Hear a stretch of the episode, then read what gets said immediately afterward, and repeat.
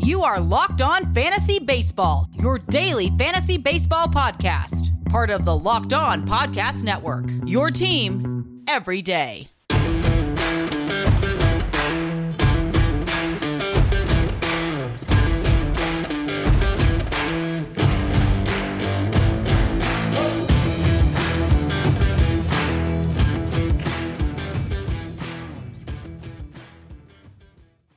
Hello, fantasy friends. I'm Scott Cullen, host of Locked On Fantasy Baseball on the Locked On Podcast Network. Today, we're going to look at hitters who dramatically exceeded their fantasy draft slot in 2020, free agent signing uh, as a pitcher, and a couple of notables who might finally get into the Baseball Hall of Fame. So, we're going to start with hitters who dramatically exceeded their expectations in 2020. And once again, my caveat any analysis of the 2020 season has to include that it's a ridiculously small sample. You wouldn't flip your uh, belief on a player based on two months uh, in any other season, but this is what we have for the entirety of 2020. So there may still be some trends worth picking up on, but the good players in 2020 weren't necessarily good, and players that were bad in 2020 aren't necessarily bad. Keep that in mind. So, I've covered a bunch of hitters that have exceeded expectations in a couple of episodes last week. But there's still more to consider. And since we have the time, might as well dig in. Start with Wilmer Flores, infielder for the San Francisco Giants, preseason. Ranked 415, ended up ranked 177.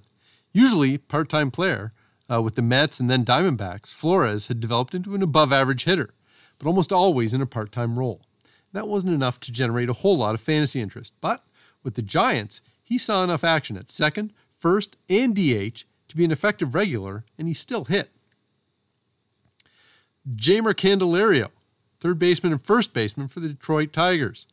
Preseason ranked 454, ended up ranked 180.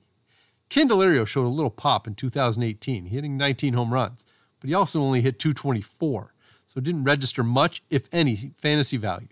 Last season was worse. He hit just 203 and he had eight home runs in 94 games. So, understandably, there were no expectations for Candelario going into 2020. And then he didn't get off to a great start either, going 2 for 21 in the first seven games. But Candelario started to turn things around shortly. Like a few games before, he moved across the diamond to play first base in place of an injured CJ Cron. Candelario ended the season hitting 297 with an 872 OPS and was a bargain in daily fantasy for a good portion of the season. To be fair, though, he did ride a 372 batting average on balls in play, and that's not likely to repeat itself. He's going to be at least a little interesting going into 2021, which is a lot more interesting than Candelario was going into 2020. Dodgers utility man Chris Taylor, preseason uh, ranked 414th, ended up ranked 181st. Taylor has been a useful enough fantasy contributor since 2017, plays multiple positions, and has some pop at the plate. In 2020, he had eight home runs and had a 270 average with an 842 OPS. His barrel rate and hard hit rate were way up, and he swung at a lower percentage of pitches outside the zone. The real difference in fantasy value for Taylor, though, was playing time. His usage in 2020 was more in line with 2018 and 2017 as opposed to 2019. One of my absolute favorites in DFS in 2020, Dylan Moore, second base, third base, and outfielder for the Seattle Mariners. Preseason uh, ranked 433rd, finished the season ranked 197th. Moore had flashed some talent as a rookie in 2019, but he also hit just 206, so no one was rushing to get him on draft day. But even though he missed some time with injury, he was really productive in 2020, hitting eight home runs, stealing 12 bases, hitting 255 with an 855 OPS. He also scored 26 runs. And this was all in just 38 games. I mean, 4 times 38 is 152, so that's a little less than a 162 game season. But if you took those prorated numbers for Moore, that would be 32 home runs, 48 stolen bases, 104 runs scored. These are the kind these are the kinds of things that get fantasy owners excited. Uh, Clint Frazier, outfielder for the New York Yankees, uh, preseason ranked 466, ended up ranked 222nd. Frazier had already shown what, that he could hit, but he was such an abysmal outfielder, especially in 2019, there was real doubt about his future in pinstripes. Plus, with Aaron Judge and Giancarlo Stanton presumed to be healthy coming into 2020, it was going to be even more difficult for Frazier to find at bats. Injuries ultimately opened the door for Frazier, and he responded well, fielding uh, well enough to stay in the lineup, and he hit 267 with a 905 OPS, uh, slugging eight home runs in 160 plate appearances. Willi Castro, shortstop for the Detroit Tigers, preseason ranked 517th, ended up ranked 229th. Castro is a 23 year old shortstop who hit just 230 with a 624 OPS in 2019. But he was a free swinger, and he walked just seven times in 140 plate appearances in 2020, yet he also hit 349 with a 932 OPS. He absolutely hit the ball harder than he had the year before, but beware. Castro had a 448 batting average on balls in play, which is absurdly high. And his home run fly ball rate of 20.7% was miles higher than anything he had done previously. So, at this moment, I'd suggest buyer beware on Willi Castro in 2021. The third overall pick in, in 2018 draft, Alec Bohm, corner infielder for the Philadelphia Phillies. Preseason uh, fantasy rank 516th, ended up ranked 255. Now, because he was the third overall pick, it's not like Bohm snuck up on anyone, but there was a small matter of him not having anywhere to play in 2020. The season started with Scott Kingery at third base for the Phillies, and it took a while before they decided to look for something better, and that was Bohm, who ended up playing 44 games, hitting 338 with an 881 OPS. Believe what my man Aram Leighton of Locked On MLB Prospects has to say. Bohm is just getting started. Jared Walsh, first baseman for the uh, Los Angeles Angels, preseason ranked 565th, ended up ranked 275th. This is a 27 year old who was a 39th round draft pick, and he hit 203 with a 605 OPS in 31 games in 2019. It's pretty easy to figure out why no one was drafting Walsh in 2020, but he played the second half of what was a lost season for the Angels and hit 293 with a 971 OPS, hitting nine home runs, driving in 26 in just 32 games. Walsh's home run fly ball rate skyrocketed, so that probably won't last. But he also had a 256 batting average on balls in play, which is quite low. At the very least, he's worth considering if it looks like he'll have a regular role in 2021. Coming up next, free agent pitcher is signed, and look at the, the top two names on this year's Hall of Fame ballot.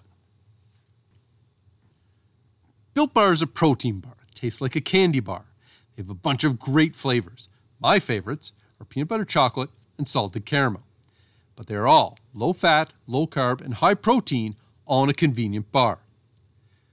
I've been working out to shed quarantine pounds at a boot camp for the past couple of months, and I'm having a little bit of success. But I leaned right into it with Built Bar as part of my post workout routine to give my muscles the protein boost they need. Go to builtbar.com and use promo code LOCKEDON. You'll get 20% off your next order. That's B U I L T bar.com and use promo code LOCKEDON to save 20% off your next order and enjoy the best protein bar on the planet.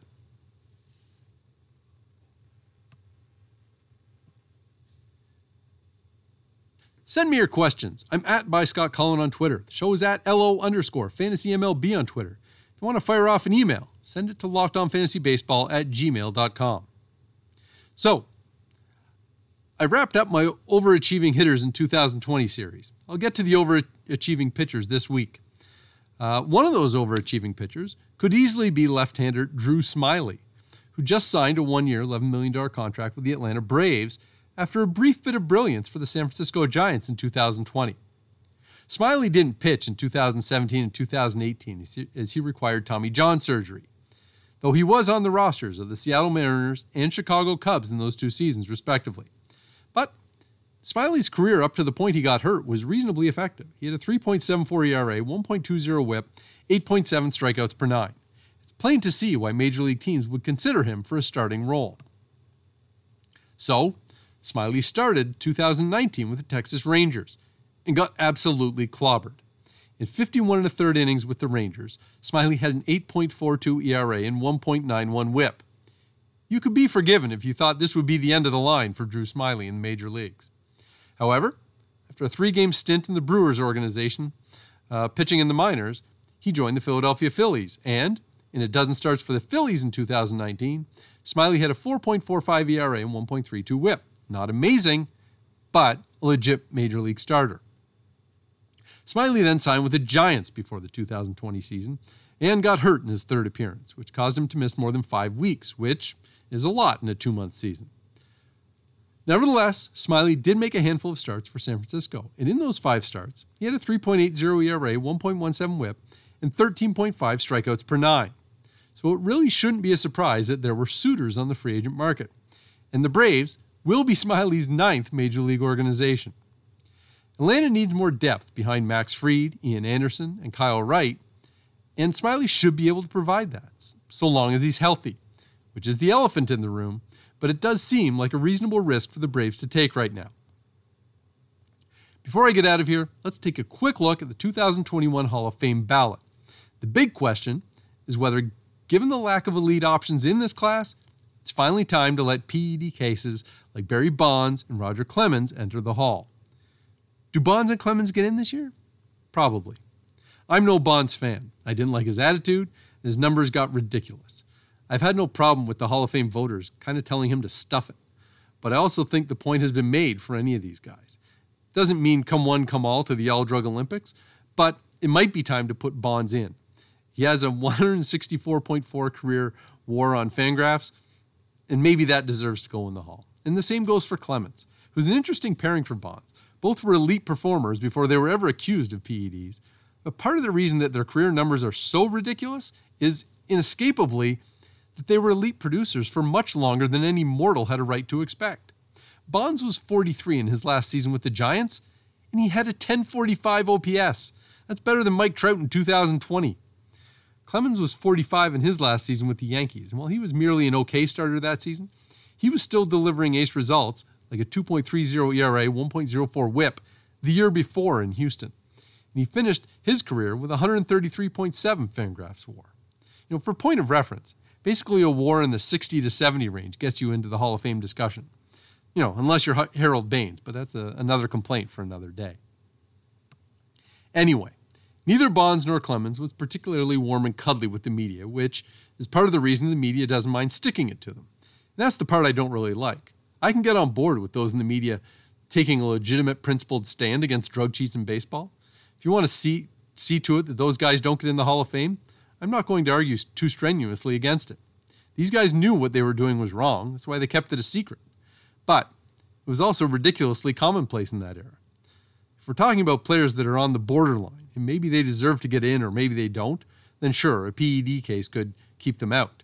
But for Bonds and Clemens, it's not really close. They were the best hitter and best pitcher of that era. And they aren't if they aren't going to get in this year, then maybe the door to Cooperstown is locked tighter than I thought. That'll do it for today. I'll be back Tuesday with more stats for offseason prep, some overachieving pitchers in 2020, and hopefully more player movement to analyze. Find this podcast, subscribe, and rate it on iTunes, Stitcher, Spotify, or wherever you get your podcasts. And that wraps up this edition of Locked On Fantasy Baseball. Tell your smart device play the most recent episode of Locked On Baseball. Stay locked in with Locked On Fantasy Baseball, your daily source for fantasy news and analysis.